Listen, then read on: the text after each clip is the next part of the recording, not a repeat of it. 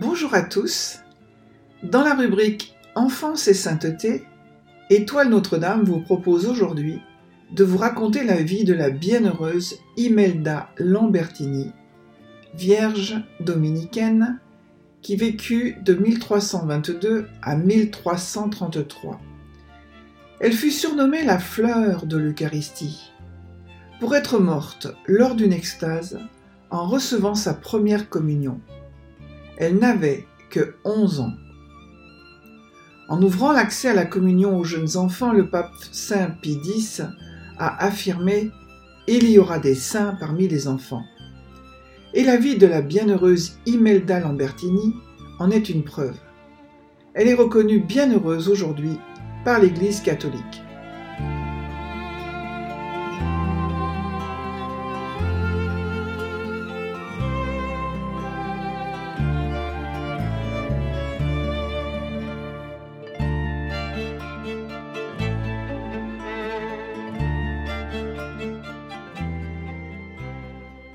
Descendait de la noble famille des Lambertini. Née à Bologne en 1322, elle avait reçu au baptême le nom de Marie-Madeleine Lambertini, qui deviendra Imelda en religion. Imelda est la fille du comte Egano Lambertini et de Castora Galuzzi, son épouse. Ses parents étaient très pieux et aimaient leur fille plus que n'importe quoi au monde. Cependant, ils avaient toujours remarqué que Imelda, même si elle le rendait bien en les aimant de tout son cœur, ne semblait pas faite pour ce monde. Dès le berceau, elle manifesta une intelligence précoce qui s'ouvrait naturellement aux lumières de la foi.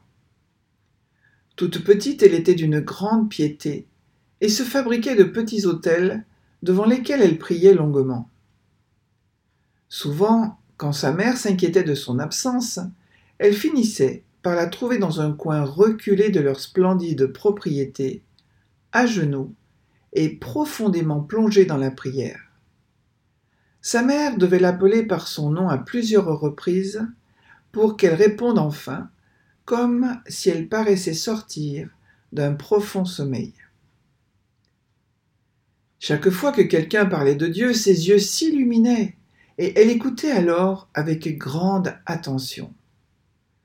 Et comme ses parents l'avaient bien souvent remarqué, quand on parlait de Jésus dans le Saint-Sacrement, son visage se transfigurait presque. On ne constata jamais en elle de difficulté à obéir, ni de ces caprices qui rendent pénible l'éducation des enfants. Au premier signe, Madeleine quittait le jeu le plus animé pour se mettre au travail. Elle s'était aménagé un petit oratoire qu'elle ornait de ses mains. Tout son bonheur consistait à s'y retirer pour prier.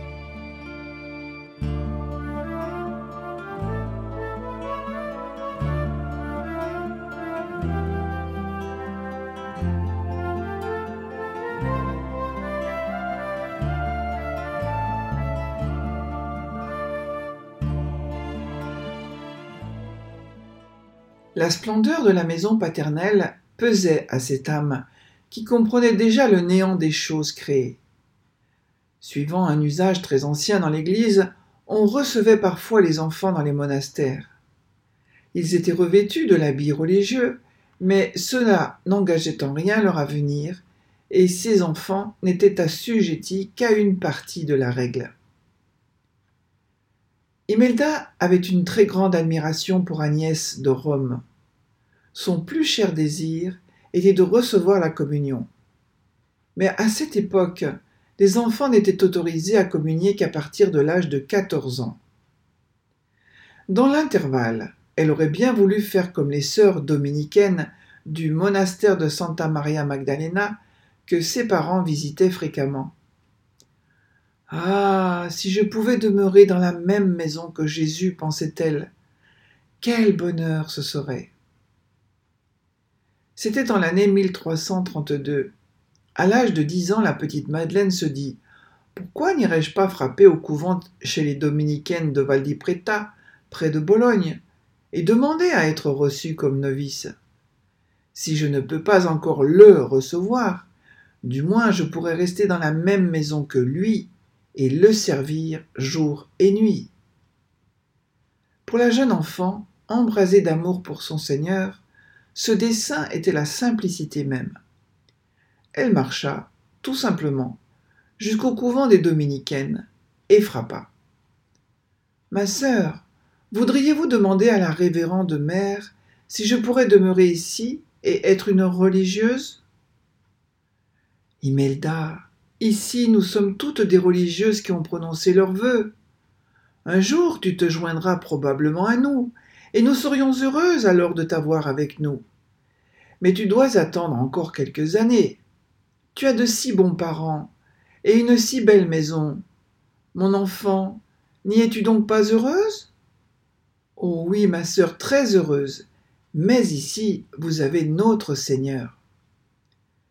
Mais notre vie est très dure, nous travaillons et prions beaucoup, et même nous nous levons au milieu de la nuit pour réciter l'office. Oh ma sœur, cela ne me ferait rien du tout, je serai obéissante et heureuse de faire tout ce qu'on me dira. Je vous en prie, ma sœur.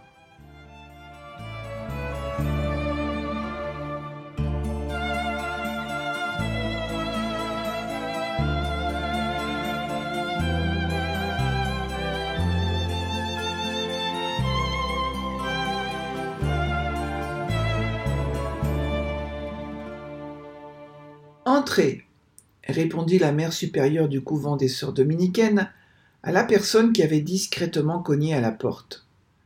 La grande porte médiévale s'ouvrit solennellement en grinçant doucement, et la sœur portière eut alors un air à la fois ennuyé et amusé. Eh, elle est encore de retour, ma révérende mère. La petite Imelda Lambertini? Oui, elle supplie de nouveau qu'on l'admette au couvent. Je dois reconnaître que cela devient difficile de résister à ces grands yeux innocents, si émouvants, qui implorent avec tant de sérieux. Mais ma sœur, elle n'a que dix ans, en cette ville de Bologne ou n'importe où en Italie. D'ailleurs, a-t-on jamais vu une chose pareille, une religieuse de dix ans? Si nous devions la recevoir, mais comment le pourrions-nous? De toute façon, elle s'ennuierait, et rentrerai chez elle dans trois jours. Bon, laissez-moi la voir. La révérende mère se leva et marcha dans le long corridor voûté avec la sœur portière pour se rendre à la salle de réception. En y entrant, une fillette se leva respectueusement. Elle était une belle petite fille et admirablement bien vêtue. Ce jour-là pourtant, comme la révérende mère supérieure regardait l'enfant, qui se tenait debout dans le parloir, et qui la regardait d'un air suppliant, sa bonne âme en fut touchée. Tant d'insistance chez quelqu'un de si jeune, pensa-t-elle en elle-même. Je pressens le doigt de Dieu ici. Peut-être bien que je devrais lui permettre d'essayer. À la grande joie d'Imelda, la mère supérieure ne la renvoya pas cette fois-ci et conversa longuement avec elle. Puis elle lui dit que si ses parents en donnaient la permission, elle pourrait être reçue au couvent pour une période d'essai. Ses bons parents s'en attristèrent, mais ne s'en étonnèrent pas. Du fond du cœur, ils ressentaient bien que quelque chose d'extraordinaire arrivait à leur enfant. Cela venait de se produire.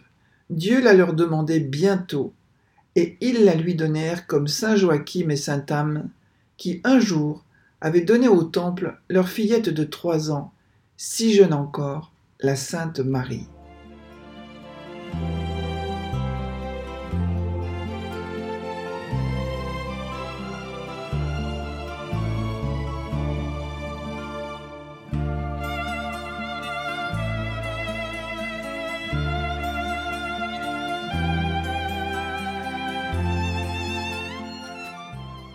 La jeune enfant prit l'habit avec joie et échangea son nom pour celui d'Imelda, qui signifie donner au monde comme du miel, sans doute à cause de sa douceur et de son extrême amabilité. Au couvent, la petite Imelda était comme un poisson dans l'eau. Elle aimait le silence, les longs corridors de marbre avec leurs belles voûtes, les habits blancs et noirs des religieuses, les cantiques, la prière, le travail. Mais par-dessus tout, elle aimait le tabernacle. Elle était enfin sous le même toit que son cher Jésus. Chaque fois que la règle monacale le permettait, elle était agenouillée dans le cœur de la chapelle du couvent, ses grands yeux fixés sur le tabernacle. Dans la vie de la communauté, elle était comme un rayon de soleil parmi les nombreuses sœurs adultes. Elle se réjouissait de l'avoir en leur compagnie, mais la mère supérieure les avait prévenus sévèrement de ne pas la gâter. Les enfants n'étaient assujettis qu'à une petite partie de la règle. Mais, novice, Imelda voulut observer la règle tout entière. Mais en raison de son jeune âge, la révérende mère ne voulut pas qu'Imelda participe à tous les actes de la communauté, et encore moins de se lever au milieu de la nuit pour le fils. Cependant, Imelda suppliait qu'on lui permette de tout faire. Alors on ne l'empêcha plus. Ainsi, au milieu de la nuit, les anges qui habitaient ces cinq corridors ont certainement dû regarder fixement, émerveillés, la longue file de religieuses en robe blanche, suivie d'une toute petite figure blanche, marchant en silence pour aller réciter les matines.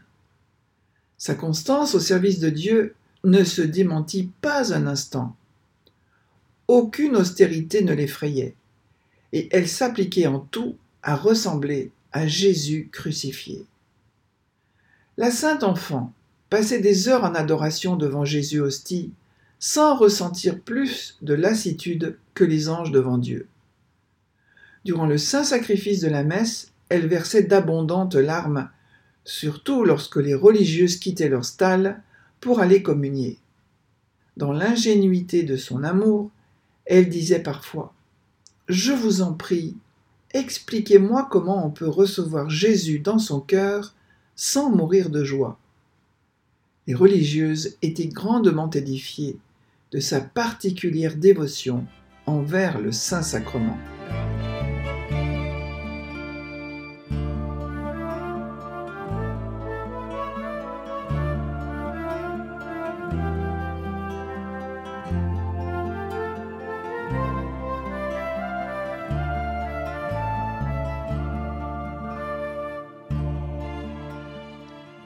Imelda avait maintenant onze ans. Dans sa vie de couventine, une seule chose l'attristait. Elle ne pouvait pas encore recevoir notre Seigneur dans la Sainte Communion. Imelda, consumée par l'ardeur de ses désirs, suppliait d'être enfin admise à la Sainte Table, mais on ne croyait pas devoir faire exception pour la petite novice. Le jour de l'Ascension, Imelda atteignit ses onze ans. De nouveau, elle conjura son confesseur de lui permettre de recevoir la sainte communion, mais ce dernier resta inflexible. En regardant communier les sœurs, son âme brûlait du désir de faire comme elles. De temps à autre, elle ne pouvait retenir ses larmes. Pour Imelda, l'attente semblait interminable. Puisque toutes les autorités terrestres l'empêchaient de faire sa première communion, la fillette se mit à supplier son Jésus bien-aimé de venir à elle le plus tôt possible. Elle implora ardemment le ciel d'avoir pitié d'elle et de lui permettre de communier, d'une façon ou d'une autre. Son âme ressentait profondément qu'elle pouvait faire quelque chose en ce sens.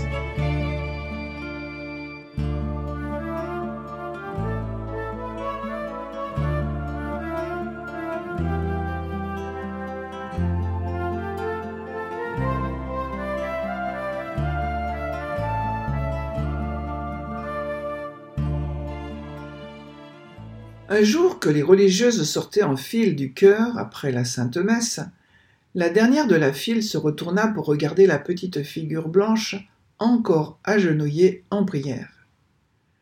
Imelda restait habituellement plus longtemps immobile et tout absorbée dans la prière.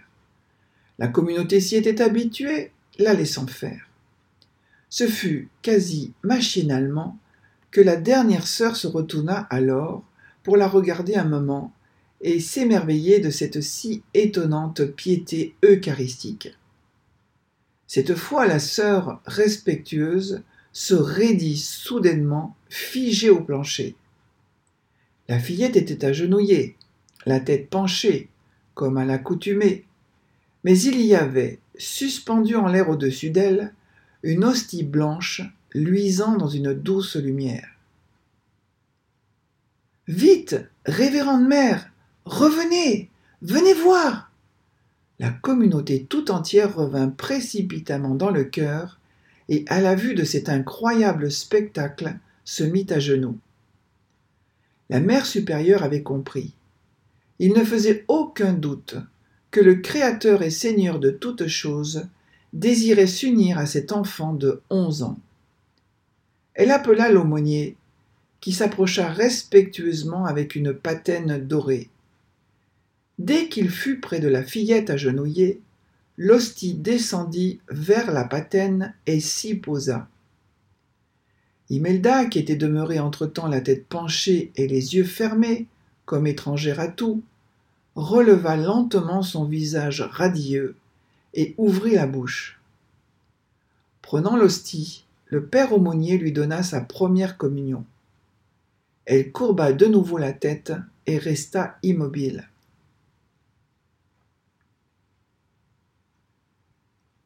Après un certain temps, la mère supérieure s'approcha d'elle. Imelda, mon enfant, c'est le moment de s'en aller maintenant. Imelda ne répondit pas.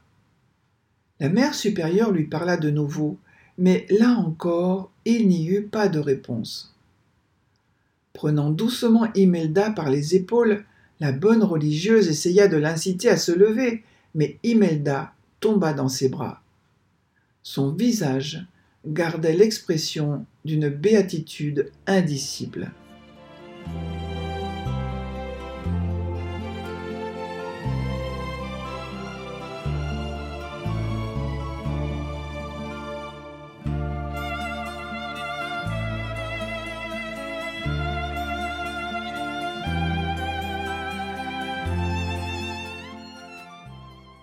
Imelda avait dit un jour Je ne sais pas comment on peut recevoir notre Seigneur sans mourir. Et voilà qu'elle l'avait reçu, et que son petit cœur brûlant d'amour n'avait pas pu supporter cette première rencontre avec Jésus eucharistique. Elle s'en était allée avec lui. La petite Imelda a été surnommée la fleur de l'Eucharistie. Elle a été béatifiée en 1826 le pape Saint Pie Il permit alors aux enfants de recevoir la Sainte Communion dès l'âge de raison et proclama Imelda Lambertini patronne des premiers communions. Sa fête est le 12 mai. Le petit corps miraculeusement incorruptible de la bienheureuse Imelda Lambertini repose dans un beau reliquaire dans l'église de Saint-Sigimondo à Bologne. La lumineuse expression de béatitude extatique de son beau visage semble dire Mon Jésus, c'est ma plus grande récompense.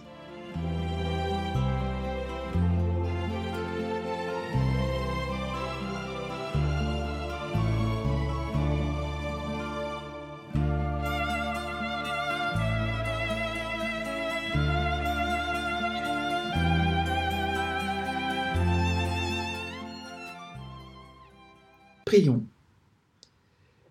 Seigneur Jésus, nous savons que vous aimez passer par vos saints pour accomplir vos merveilles, afin que nous autres pauvres pécheurs encore sur cette terre, nous ayons la preuve de la gloire de la sainteté que vous leur avez accordée au ciel. Vous savez combien la petite Imelda Lambertini vous aimait. Elle était une enfant au cœur simple et si amoureuse de vous. Elle est devenue un symbole d'amour, de pureté et de foi. C'est aussi une martyre de l'Eucharistie, invincible par votre puissance. C'est pourquoi elle fait partie de vos saintes épouses qui jouissent de votre présence perpétuelle dans votre demeure au royaume des cieux. À notre tour, nous appuyant sur son intercession, nous vous demandons un cœur simple, pur et plein d'amour pour vous. Et puisque vous ne refusez jamais de répondre à une prière faite dans la foi et apportée au pied de votre trône par une de vos saintes épouses, nous osons vous remettre par ces petites mains cette requête que nous lui confions dans ce temps de prière. Nommez votre demande.